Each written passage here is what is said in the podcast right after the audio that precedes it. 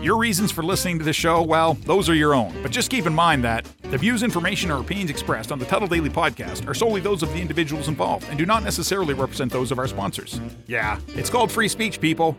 Nobody's forcing you to listen. One of a kind shades made to order by Vaporshades.com. Vapor Shades designs the outer layer of the sunglasses just like a wrap on a car. They customize your sunglasses, marbling the paint. The end result is no two pair of sunglasses are alike. Yours will be completely unique to you. Check us out at vaporshades.com. Use promo code Tuttle for 15% off your entire order. Get ready for your daily dose of Tuttle. Uh, the all-time greatest uh, intern slash producer we've ever had, of course, Tuttle. Tuttle in Florida. From the Vapor Shades Hobo Fish Camp, it's the Tuttle Daily Podcast. Anarchy! Anarchy! Anarchy! No wonder nobody likes you, Tuttle. Everything's a goddamn debate.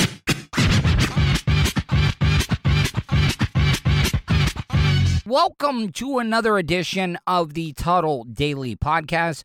Hope you guys are having a great day so far. Make sure you go to my YouTube channel, youtube.com slash Tuttle.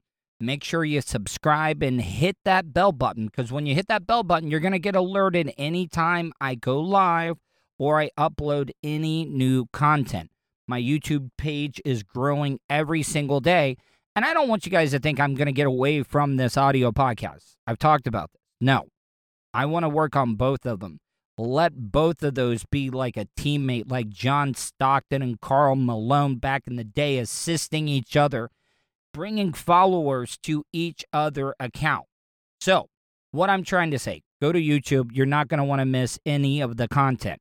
Want to get right into it because I got a great interview with the one and only Lew Temple. And if that name sounds familiar, uh, he played Axel on The Walking Dead, and he was also in The Devil's Reject. He's worked with a lot of uh, projects that Rob Zombie has done. But before I do that, I want to play you this news story, and I think it is absolutely ridiculous because I can blow this right out of the water immediately. Karachi is Pakistan's largest city, and now the police there is deploying an armored rollerblading unit. Yes, you heard that correct.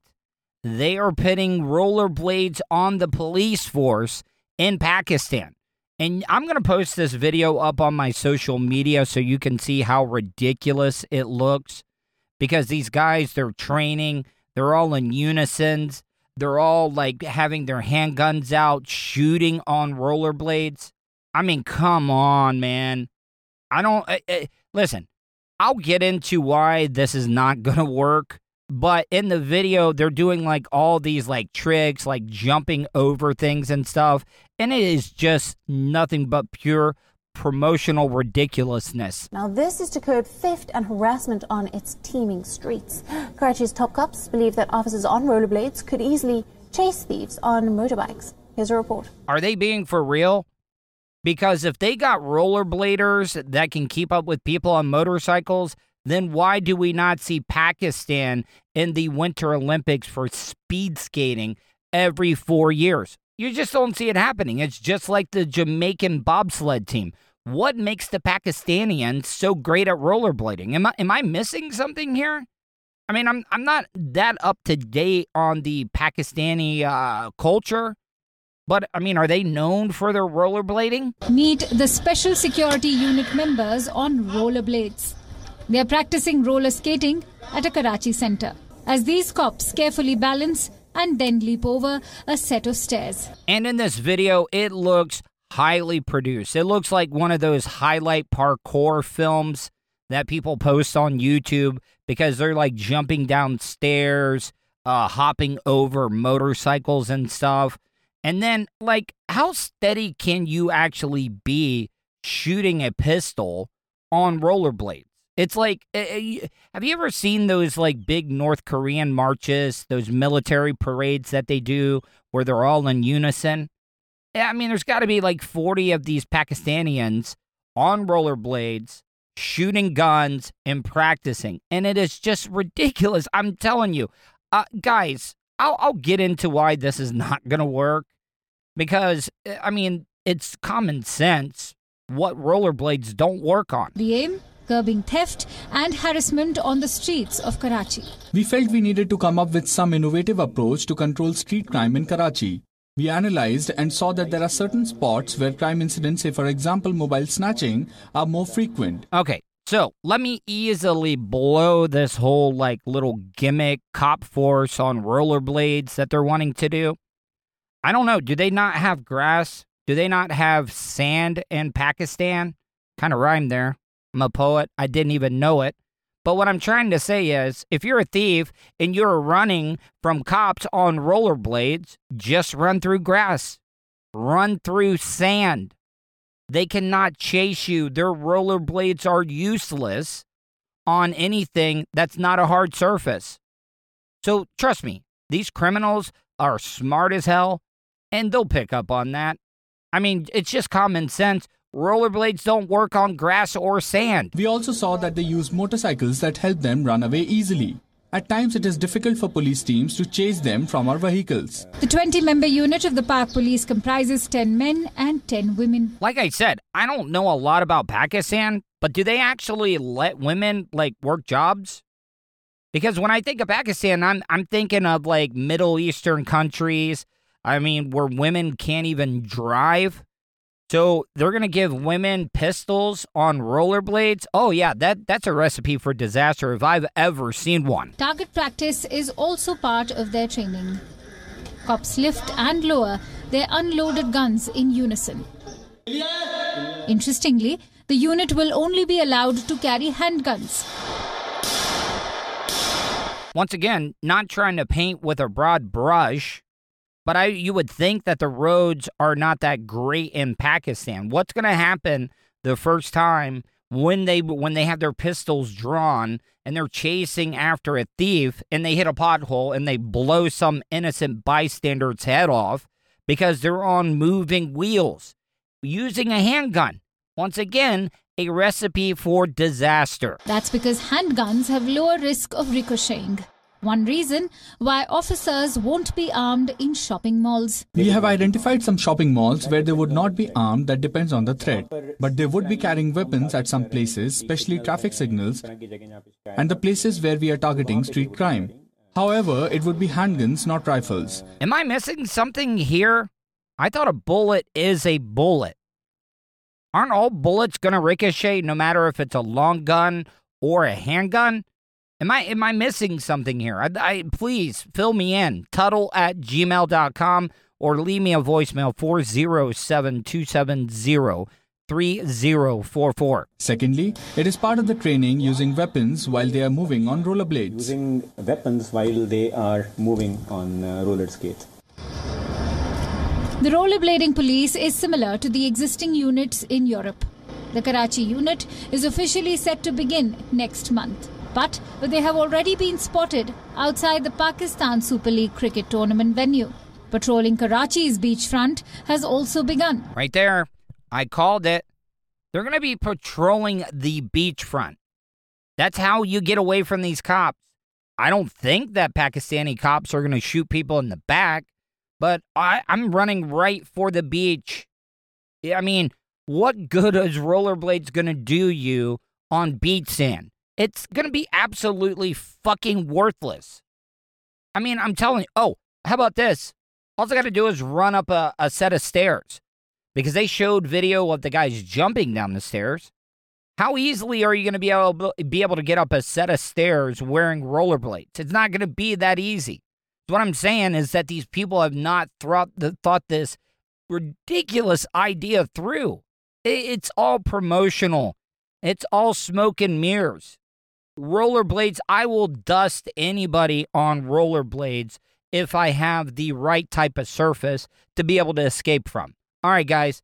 Sorry about the uh, short segment, but when I come back, I'm going to have a conversation with the one and only actor Lew Temple from The Walking Dead, who played Axel, as well as uh, a part in most Rob Zombie movies. So, that conversation coming up right after the break. You are listening to the Tuttle Daily Podcast. He's a nerd, I've only been arrested one time. a radio personality, professionally, I'm not in the best position that I've ever been in. And hot talk satirizer? You would think, with everything that's going on, a Caucasian like myself wouldn't be able to randomly talk to an African American or a minority. You're listening to the Tuttle Daily Podcast. Wish you could have just flown and had your vehicle arrive a day or two later so you can enjoy more time doing what's important to you? Well, you can. Just give Starfire Transport a call. Let the professionals do the driving while you're flying. Starfire Transport specializes in RV and auto transport. They'll also haul watercraft from boats to PWCs, cargo trailers, and more. Service available throughout the continental United States. So don't wait. Call Brian today at 574 349 4193 or 989 751 6106 for your next move. 10% off for veterans past or present. Also, make sure to tell them Tuttle sent you for an additional discount. That's Starfire Transport. Do you have something you want to say? Hey, what kind of preacher is you? Leave Tuttle a voicemail. Cause you're kind of ignorant. Especially if you think he's being an asshole. No legged bitch. Will your hurtful comments offend Tuttle? No, baby. Call the show at 407 270 3044. No, baby. Sleep Globe, Baba Kudlu, Gloopsy, Grabbandoopy, Grebo Dobin Snoke. Group Go, Gavin Stoopy. All right, guys, welcome back to the Tuttle Daily Podcast. I am excited about this because, in my opinion, this guy is probably one of the most underrated actors that I've ever seen in my life. And I think he kills it in everything he does. And I booked him on a lot of the radio shows that I've done in the past. The one, the only Lew Temple. Lew, how are you, my friend?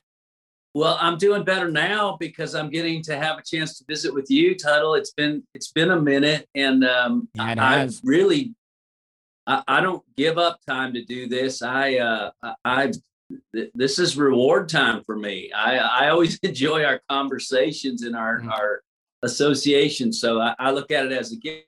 So thank you for having me, sir. And I'm can I just say I'm so impressed with your um, evolution of your podcast, Mm. your daily. You just have Lou, Lou, it, it, planted it, roots and grown like that. it, it, it's it, it, you know a lot of people and, and maybe you can correlate this as being an actor you know when you're trying to break into the game or the industry you just you got to hustle. You got to go to every single audition. You got to get your name out there. And and that's something that you have done in your career my friend. Yeah, I think that's a good uh, a, a good offering. I, I was going to ask you uh, because when we started working together, you were book- booking and you were you were running and organizing and and managing and engineering a lot of shows that weren't yours, and and you'd fill in. Um, and I think you were always learning, and I think you were always developing your skill set. Did you ever did you ever ask for help? Is my question. Yeah, I mean, I I did, but like, you know, like professionally, I don't like to bother people. I I'm I'm the type of guy, you know, maybe I should be better at it, Yeah. asking for favors, asking for help and stuff, but I sometimes think as humans, we don't want to bother our our um our coworkers or or people that work in the same field as us is because it makes you look like you're weak or or or Yeah. you know and I, don't- I don't know does does that happen in the acting business it doesn't happen very often, but I think there's a a new set. Uh, uh, you know, as we continue, I'm using the word evolution and evolving way too often in our conversation, but I'm starting to get the sense that had you and I asked for help earlier, based on the hard work that we put in, that was noticed. People would have helped us and and paid uh, what I call the dummy tax we could have cut out some of our our hard knocks, our hard road. So I'm offering to anyone out there listening that wants to get started in the arts, wants to get started in in uh, uh, brand marketing, wants to get started in any career or interest ask for help. I think if I would have uh, understood that sooner, uh, um, I would have made bigger gains sooner. Um, that being said, I did ask for help when I got started as an actor. Yeah, I- I, would go. I would go I to theaters. I, I, I would was- go to was gonna- theaters. I was going to ask who gave you your first break. Like, I mean, Yeah, now, well- and and this is a this is this is a double side question. Have you done any stage acting? Because I've talked to a lot of actors, and and you know, a lot of people don't realize like when they shoot movies. Like, give me an idea of like how long you'll shoot for, like when you're doing a scene. Like, how, what's Oh, the time increment? Yeah, it's crazy. So the other night, I'm in um, I'm in Alabama in Huntsville, and we're working on a film, and it's a night shoot. And my goodness, we're shooting a scene, one scene of maybe two pages for eight hours, and it's incredibly difficult. And a- and after a certain point in time, you you start to not lose that laser focus that it requires. So you're just trying to stay consistent with something that you are doing. Uh, so you do you sit around and wait a lot. Um, I did do a lot of stage. You know, I come from a, a, a generation where we didn't have YouTube, we didn't have TikTok, we didn't have the vehicles to present yourself that you have today. And so the stage, in essence, was our Instagram Live. The stage was our TikTok. And we were doing theater, which was great literature and tried and true performances and and hoping that we were doing well by the playwright and that the audience was entertained and that an, an agent or a producer or somebody might see us but the opportunity for film or television was a far reach from that stage so i would go to stages that were beyond me at that time and i would watch uh, i would be an usher and that would give me free entry to the production. I would see the play. I'd pick out who i enjoyed the most. That guy's the player. That guy i would wait after the play at the stage door and i would invite that person he or she to lunch uh, the next day if can I take you to lunch? I would save up all week. And what actor doesn't want a free lunch? I would take them to lunch and I would pick their I'd pick their brain about what the craft was and what was their treasure, what was their what was their secret. And I actually got the best advice that I'd ever received from a, from an actor, uh, little known, no fame, just an actor that did a good job in a stage play. And he told me, "You are an actor when you say you are, not when you're past, not what your bank account or your resume says, but when you go home at Christmas and you tell your parents and all the family, I'm an actor, and you don't say it with shame and you don't say it, but I'm waiting tables on the side. You just say, I'm an actor with conviction, then that's when you are. And that's all it takes. man i i i tell people a lot of people don't realize this when when i first started in radio um you know i've worked with some really really big names in radio in central florida and i was like a sponge i was always i was i was always just observing picking up little things and not a lot of people under you you were talking about waiting tables you know everybody talks about starving actors when I first started in radio, I was an iron worker. I was a welder. I was up. I was up three or four stories high, laying decking, laying beams, and stuff like that. And you know, when you love something, you will sacrifice and put in the other work because, you know, everybody thinks they they. I think more of, of us as Americans, we have this attitude as we need it now. We want Yeah. that automatic satisfaction and people aren't willing to put in the work.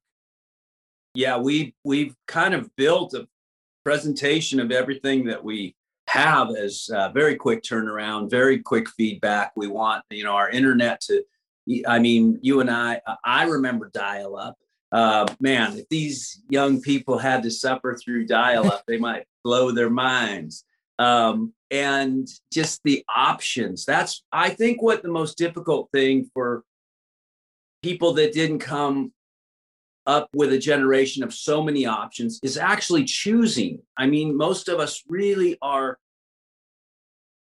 are exposed to so many options it's impossible to choose and it's a little bit like that in in the arts you know i go in and and steve zahn's over there and buscemi's over there and and you have a choice of uh, Well, uh, you worked John with Hawkes Buscemi? or- pardon me You worked with Buscemi? You worked with I've Buscemi? never worked with him, but I've been in rooms where he's actually reading for a part that I'm reading for.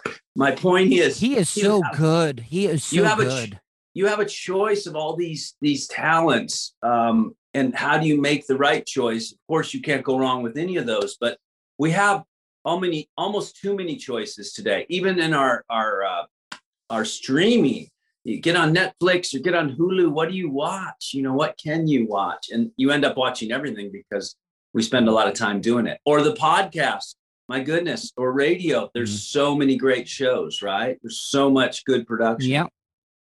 What are what are you watching right now? You know, because and and uh, on top of that, I want to talk about how the pandemic is changing the movie industry. Like I I want to get your your opinion, your view on that. Is it ever going to get back to the way that it is uh, that it was where people could go because I got to tell you, I am a movie like freak. I enjoy the whole experience, going to the movie theater, Yeah. sitting down in the seat, finding that right seat and everything. Do you think that we're ever going to be able to get back to that? And how has it affected Hollywood? Uh, my answer to your question is is an opinion, and I think that anytime you reinvent the wheel uh, or uh, adjust it, you change. And um, so the answer to no, it's not going to get back to what it was in the it- form of uh, of movie theaters being open and available. Not because we're not going to get around the pandemic and be in safe uh, environments. I think we will do that. But based on our experience in the last year of having excessively been able to stream and watch whatever we want, the comforts of our own home, and and maybe we've put in large screening rooms and theaters. Uh, maybe we've changed uh, our our personal space to accommodate what we were lacking in the movie theater. The thing that you said, uh, maybe we've we've built a drop down theater in our in our family room uh, where we you know we're amongst the family. Maybe the idea that we're all together uh, watching a film. All of these things that we've experienced, I think, might lend itself to reasons not to go back to the theater. Uh, I kind of like it at home. Um, I kind of like having not to have an inconvenience of parking or People um, talking or cell phones. yeah, and even the cell phones in the studios. movie Look, the, the studios are putting it out in. You know, I'm going to send you, Tuttle, a very personal link to this movie. It's yours. Uh, There's going to be a Q and A after it that only you subscribe to, and and thank you for being part of this. It- it's starting to become a little bit more of a of a personal experience than, or at least that's what I'm experiencing. Um, and I do think that's going to change the game, that the theater might start to become more of an event that you go to like a play or like a concert. Maybe you do this not every Friday, maybe you do this once a month. Why haven't drive-in? Why ha- Why hasn't the drive-in movie theater made a comeback? I mean, I I think that kind of Well, the I think they thing. have made a comeback compared to where they were for sure. But when's the last time have you done it? Because I did it the other day. Yeah. I have. It it wasn't the best experience. My same. car my car wasn't that comfortable. Um the the view, the vantage point wasn't that great. Um I would have much rather watched that in my house. Uh, so I don't know if the drive-in theater. I think the novelty of it is great, um, but I I don't know that that's any better than than going to the theater safely. We all will go into our buildings under safe precautions eventually. Will we want to? Will we want to? Will be the question. Will we want to give up the comfort and convenience of our home and the streaming on a Netflix release to go see a movie at the you know, at the cinema? Um, that will be the big question. Have you? I I saw a movie, you know, talking about streaming, and this uh, movie is getting a lot of publicity. Uh, Nomadland. Have it? Have you uh, seen or heard anything about Nomadland? I've heard a lot about it, of course, uh, just to support what you just said. Frances it's McDormand. Frances McDormand is is so good at what she does, and Yeah. you know there there there's a lot of women that you know because women do get treated differently in entertainment because you know they allow men to age gracefully but the women like i compare it to broadcast like news and stuff you you know Yeah. The the guy is able to age gracefully but when the woman starts getting a little bit older it's like all right who let's get the next woman up. But frances mcdormand like you can tell in this movie she's not wearing any makeup at all. And Yeah, yeah. i think she- that's i think that's amazing. She uh she's exceptional at just being raw and and exposing who she is in her roles. Uh the the young lady that's directed this i think uh chloe i'm trying to remember her last name. She's she's really fantastic and she's really making a name for herself or she she's not making a name for herself. She's made a name for herself as one of the the directors that people in hollywood want to work with. And this Nomadland is part of that. Go ahead. Speaking of directors speaking of directors you know i i don't think a lot of people give rob zombie enough credit for his direct being a director. How was it working for him?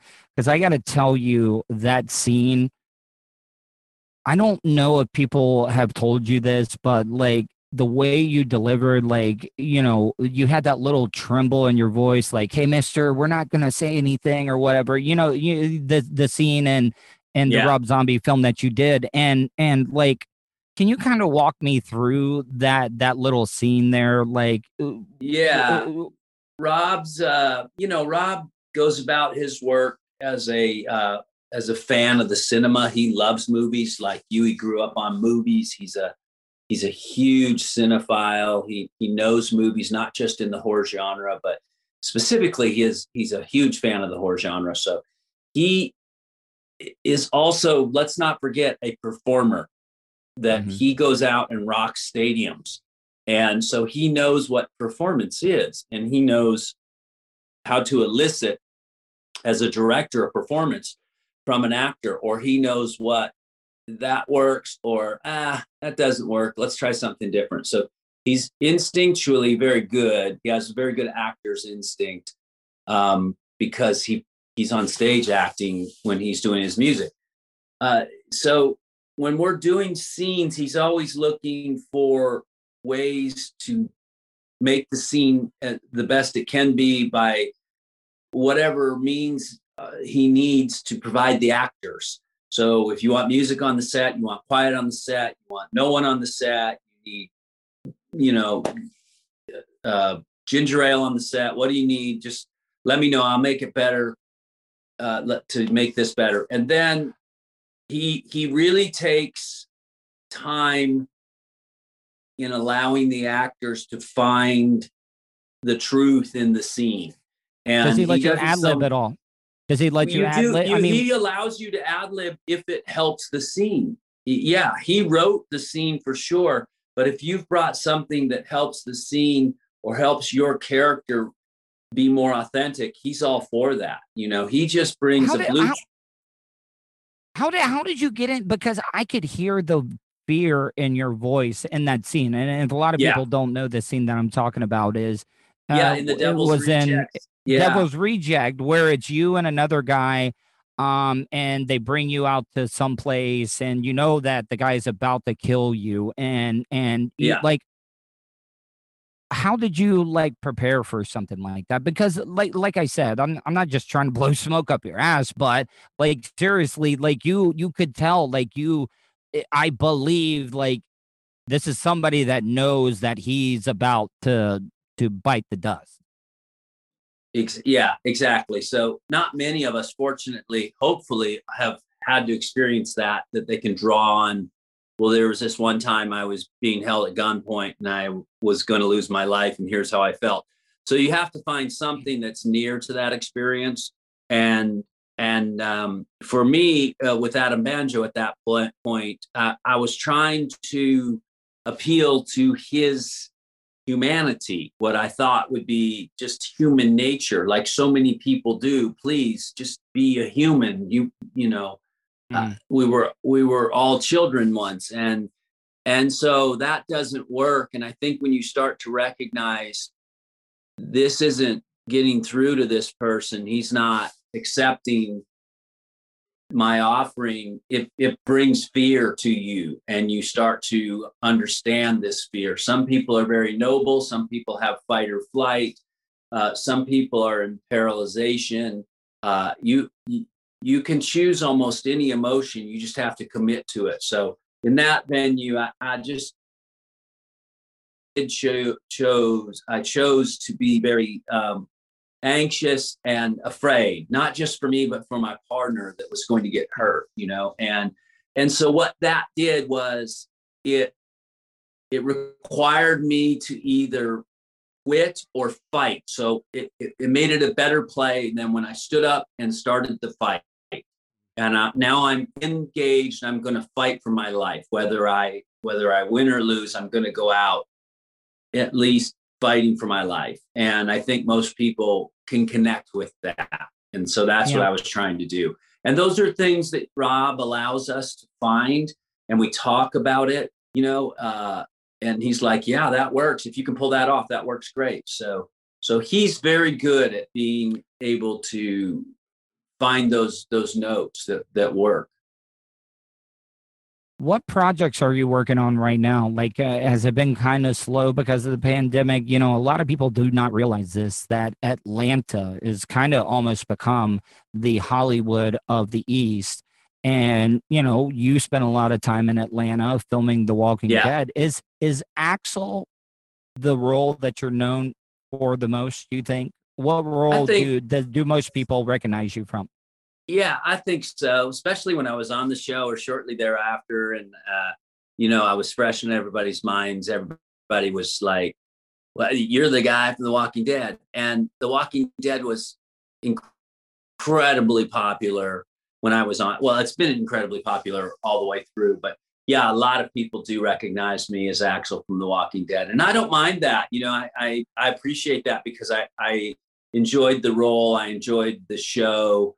I enjoyed being part so of that good. production. I, I still enjoy the show. You know, they're coming up on the end, and and I've really appreciated all the run that they've made. So yeah, I I like that. Um, I'm doing a show on the BET channel uh, called Family Business. Really? I'm kind of a a, a crazy club owner that um, propagates a lot of uh, uh, uh illustrious women of the night, maybe. Yeah, activity. Of, you know, some some illegal uh, paraphernalia maybe comes through my club a little bit, and mm-hmm. uh, and I have uh, and I have my hand out to get a piece of that cut. So, uh, but that always leads to trouble. So uh, I'm doing that. I, I did a movie, um, a really great psychological thriller, a few months ago with Christina Ricci. Uh, she's oh, great, no and yeah, no, she's really good. It's called Monstrous. And it's about a young woman that's just her and her husband, or pardon me, her and her son trying to get away from her husband in the 1950s.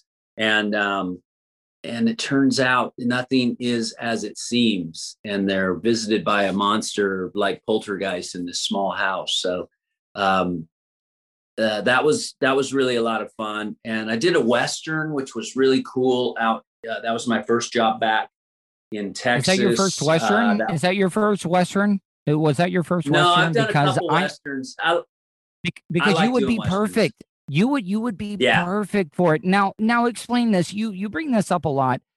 Explain the term Texican. You you you you you yeah. know you tweet a lot about that. Give uh, explain uh, what uh the meaning well, Texican. Texican is uh Texican's kind of my brand. You know, uh, I'm from Louisiana, but I lived in Texas all the all, all my mm-hmm. years prior to coming to Los Angeles. uh, I love Texas, um, and I kind of associ- associate with the can-do spirit of the Texan. Uh, I I like the you Mm-hmm. know the cowboy genre and the motif and country western music and a lot of my friends. I I enjoy horses and trucks and and um, I like getting out. What's your favorite Western? Campfire and. Uh, What's your my favorite Western of all time? Western, Uh, Mine, I'm gonna mine is Unforgivable. say- I love Unforgivable. Yeah, that one's that one's beautiful.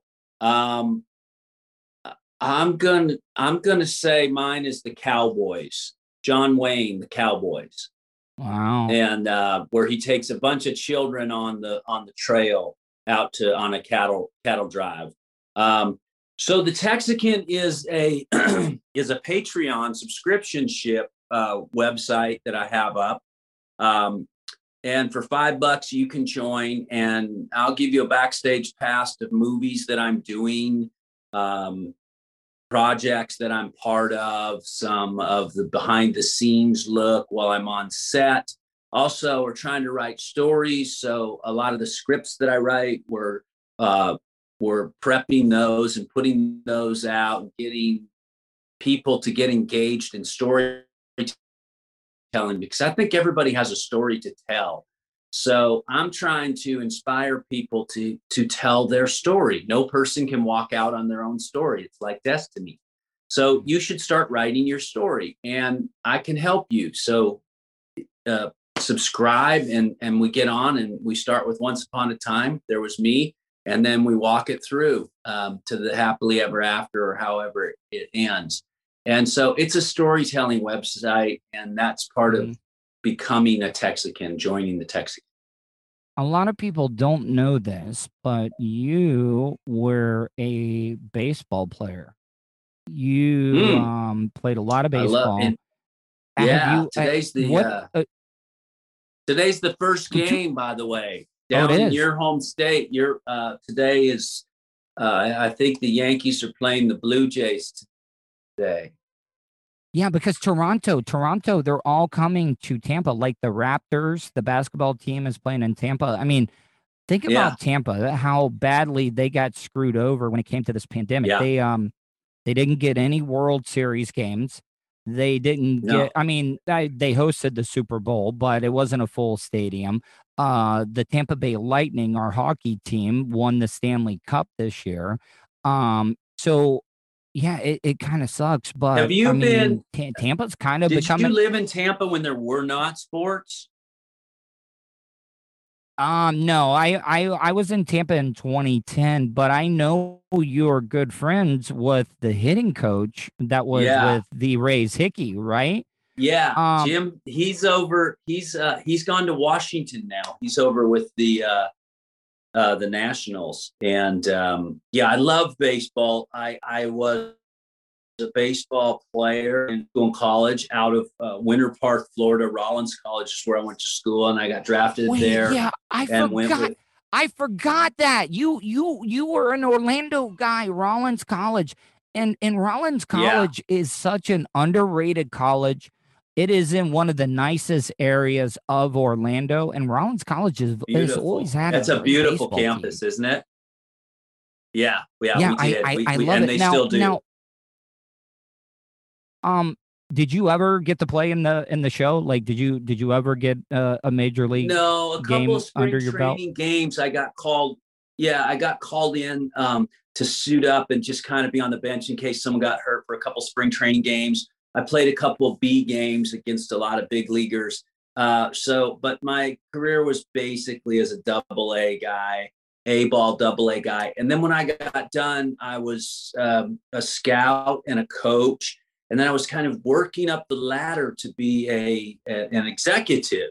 And I think for Mhm. sure I would be a general manager. I think for sure I'd be running a team uh, by this time. And then I, I followed a girl in Houston, Texas, into an acting class, Yeah. and um, and that's where I saw this other thing that just, you know, I said those there's my people on the stage. That's where I belong. And I didn't know how to do any of that, but I went back to school and learned. So I've been very for, fortunate, Tuttle, to be able to have two amazing careers in professional baseball and and as a professional actor. Um, I played college ball. I only played community college baseball, but um, I um, my pitching coach. I just found What? out. Where at? Uh, Daytona Beach Community College. Um, uh, over Oh, here. yeah. I mean, yeah. I mean, they would they you know at the time, you know, like a lot of people don't realize this is like one of my favorite pitchers of all time was Greg Maddux. You know, that guy barely threw in the mid mid '80s, but he was amazing. But a lot of these scouts, you were a scout. They don't want to even look at you if you're not even hitting the 90s nowadays. Now they like they don't even want to show you any Yeah. attention at all. For sure. Yeah. It's all about the what they call the velo, the velocity. So um, so it's hard. It's hard if you're a guy like Maddux who um, who has such great pinpoint location and great savvy on the mound. It's hard to impress people with just good pitching anymore. Um, kind of like the thing that we talked about, patience. You know, the patience factor that you have and putting in your work at your vocation working your, way up, as opposed to I want it now. I'm going to put it on YouTube and be a star right away big difference in in our societal expectations you know or, or you know our attachments a lot of people don't realize this. They they think that the minor leaguers. I I just talked to Slade Heathcott. He was he played a year in the majors for the Yankees, and and I've interviewed a, a lot of players, but I don't think people realize that minor leaguers do not get paid a lot of money. Like it, it is, you're doing it for the love Yeah. of the game, right? yeah you're betting on the come i mean you're the the reward is when you get to the big leagues you know you finally reached and obtained the highest level but also the higher salary level so no you're not making a lot of money in the, in the minor leagues maybe when you sign your bonus you've saved a little of that hopefully but you know Mm. it's like any money it, it just flows you got to keep it flowing so um it it doesn't support you very well Who's no. who was uh, uh, what was the greatest pitch? Because you were a catcher, right? I ended up catching, but I played a lot of middle infield. So, but Oh, uh, who's the best pitcher that I ever faced? Yeah, who was the best pitcher? Yeah, in, not, the- or faced or caught. Like you know, um, because uh, what I wanted The to talk about pitcher- is that my the the best pitcher that I ever caught it w- was a bullpen session. Uh, he just needed to throw. I caught Nolan Ryan one day, and holy fuck! Oh my god! yeah, so that The- that that was the Wow. best. In the minor leagues, one time I faced this tall left-hander uh, for the Montreal Expos at the time. don't say Randy Johnson. That's exactly who Randy I'm going to say. Oh And my um, God. and he wasn't he wasn't very good only because of this. He couldn't throw strikes, so he had to let up to throw strikes, and we hit him pretty good. Uh, but when he learned to throw strikes, he was unhittable for sure. Yeah, I, I- managers would would would like you could be the best left-handed hitter in the world, and when Johnson was on the mound, they're like, "Hey, you're gonna you're gonna be on the bench today because as a lefty, it is got to be intimidating."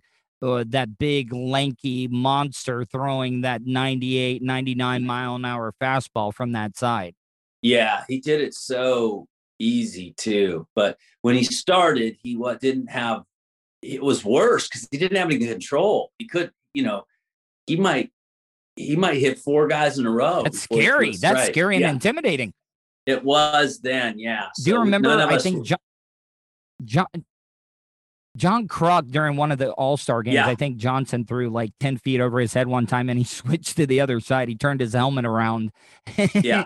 and and batted Yeah. from the right side. Um, best baseball movie in your opinion? I like uh Eight Man Out.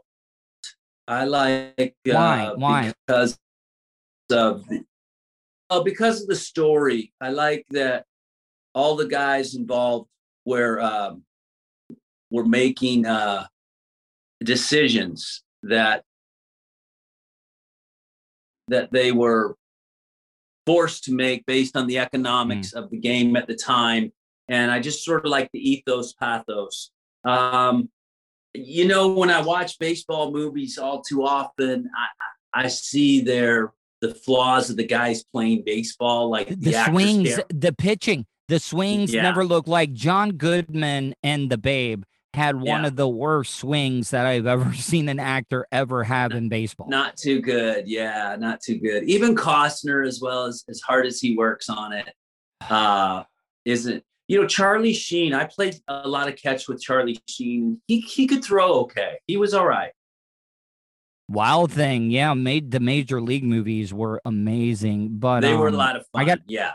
I got, I got to tell you, Bull Durham though is still one of the most quotable movies when it, It comes is. to It is. baseball. I just having played in the minor leagues, not much of that happened. If you had a girl in the clubhouse, you you, you were going to get sent home. Nobody. There was no girl that was that was more important than your baseball career. But yeah, I, I kind of appreciate it. Yeah. Now, now, Lew, I'm gonna let you go, but uh, tell people uh, how they can find you, and and I just want to let you know how grateful I am for you coming on the shows.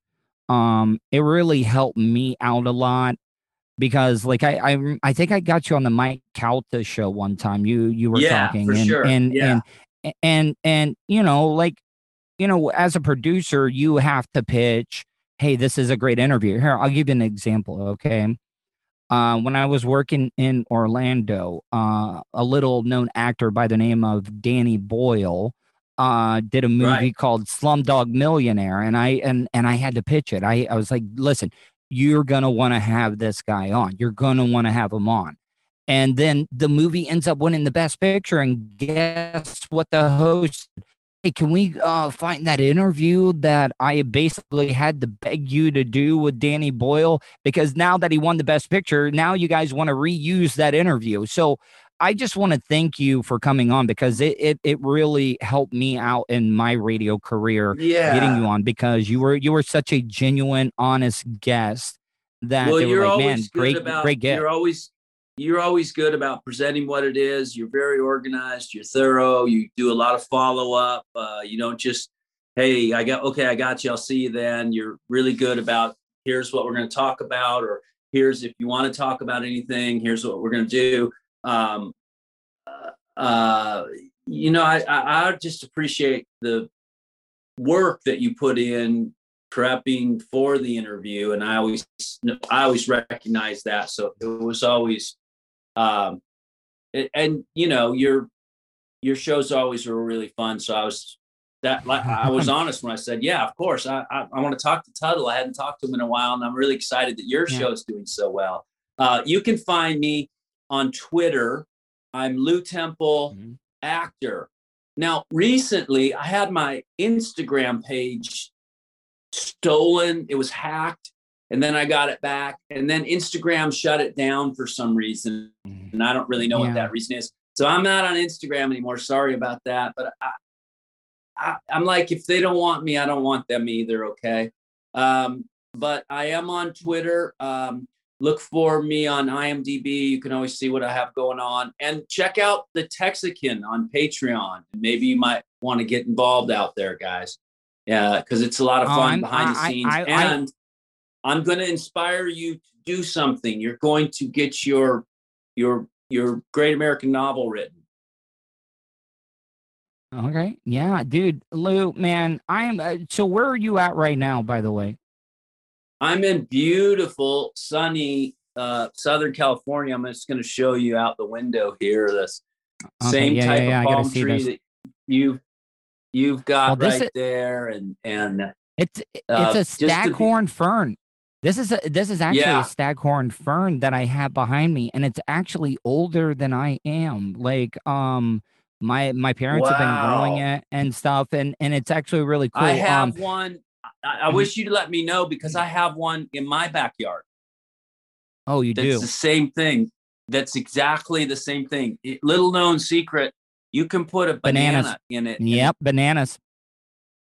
yeah. So so we got Ever- that, Tuttle. You and me on the staghorn ferns. Yeah, Lew, man, listen, I'm so proud of you. I'm so happy for all your success, and and I hope you know if you ever need anything or need me to get you and or promote uh, any of your projects, feel free to reach out to me anytime, my friend. From the Vapor Shades Hobo Fish Camp. Man, maybe I would have way more sex partners in my life if I just threw caution to the wind. It's the Tuttle Daily Podcast. Tuttle's Daily Podcast is brought to you by StitchYouUp.com. For your embroidery, screen printing, vinyl, and direct to garment printing needs, visit StitchYouUp.com. Stitch You Up specializes in custom caps, shirts, decals, and anything you want to personalize. Whether it's one item or large orders, they can handle any size. Unsure about what you want? Let Stitch You Up help you with your logo design. Visit StitchYouUp.com or contact them, Eric at StitchYouUp.com. Stitch You Up, definitely not your grandma's embroidery. Nerd, radio personality, and hot talk satirizer. You're listening to the Tuttle Podcast. All right, guys, welcome back. I want to thank Lew Temple for joining me. He's one of those guests that I booked on a couple of shows. I think the first show that I actually booked him on was the Monsters in the Morning. And I also think I got him on the Mike Calta show. Well, I, I brought that up in the interview, so I know that for sure. So I just want to thank him for joining me. He's one of those underrated actors. Coming up on tomorrow's show, I got some uh, real disturbing uh, info about a past guest that I had on the show. And I'm trying to do my own research. And because, you know, as a broadcaster, I don't want you to think that I'm irresponsible, but I always want to check out my information first before I run with a story. I hope to bring that to you tomorrow, as well as talking about the movie Tin Cup, which I think is by far Kevin Costner's most underrated movie. Very, very quotable. And Don Johnson was in that. And I'm going to break down the audio of Ron and Ron when Don Johnson and uh, especially Ron Bennington got into an argument with a very, very inebriated Don Johnson that threatened to want to meet them and fight them somewhere. Now, I'm telling you, Ronnie B, yeah, he's like a wise guy, but Ron Diaz, oh man, whew, that'd be the last guy that I would ever want to fuck with. So, hope you guys enjoyed today's show. Be back tomorrow. Make sure you subscribe to my YouTube channel, youtube.com slash Tuttle. Go to my website, Tuttle.net. And if you want to reach out to me, there's two ways. You can email me, Tuttle at gmail.com, or leave me a voicemail, 407 270 3044. Hope you guys have a great day, and I will talk to you tomorrow. And that's the show for today. Thanks for listening to the Tuttle Daily Podcast. Hey, don't be a dickhead. Do us a favor like, share, and subscribe to the show. Also, check out the Tuttle category at 315live.com. The Tuttle Daily Podcast is brought to you by the Vapor Shades Hobo Fish Camp. Do you want some cool ass sunglasses? Check out vaporshades.com. Also brought to you by Starfire Transport, StitchYouUp.com, PocketPairClub.com. Special thanks to show intern Hannah and Charlie Alamo for their contributions. Additional imaging and production is provided by CCA Productions. Facebook.com slash CCA Productions Presents. Show voiceover service is brought to you by JCVoiceover.com. That guy's got a damn sexy voice. You should hire him. Check out jcvoiceover.com.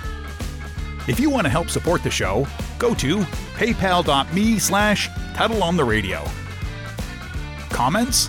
Concerns? Or do you just want to let Tuttle know he's being a dickhead? Tuttle at gmail.com. That's Tuttle with two D's at gmail.com. Leave a voicemail at 407 270 3044. To follow all of Tuttle's social media, go to Tuttle.net. Thanks again for all your support, and we'll see you tomorrow on the Tuttle Daily Podcast. Hey, yo, Terry, what going on?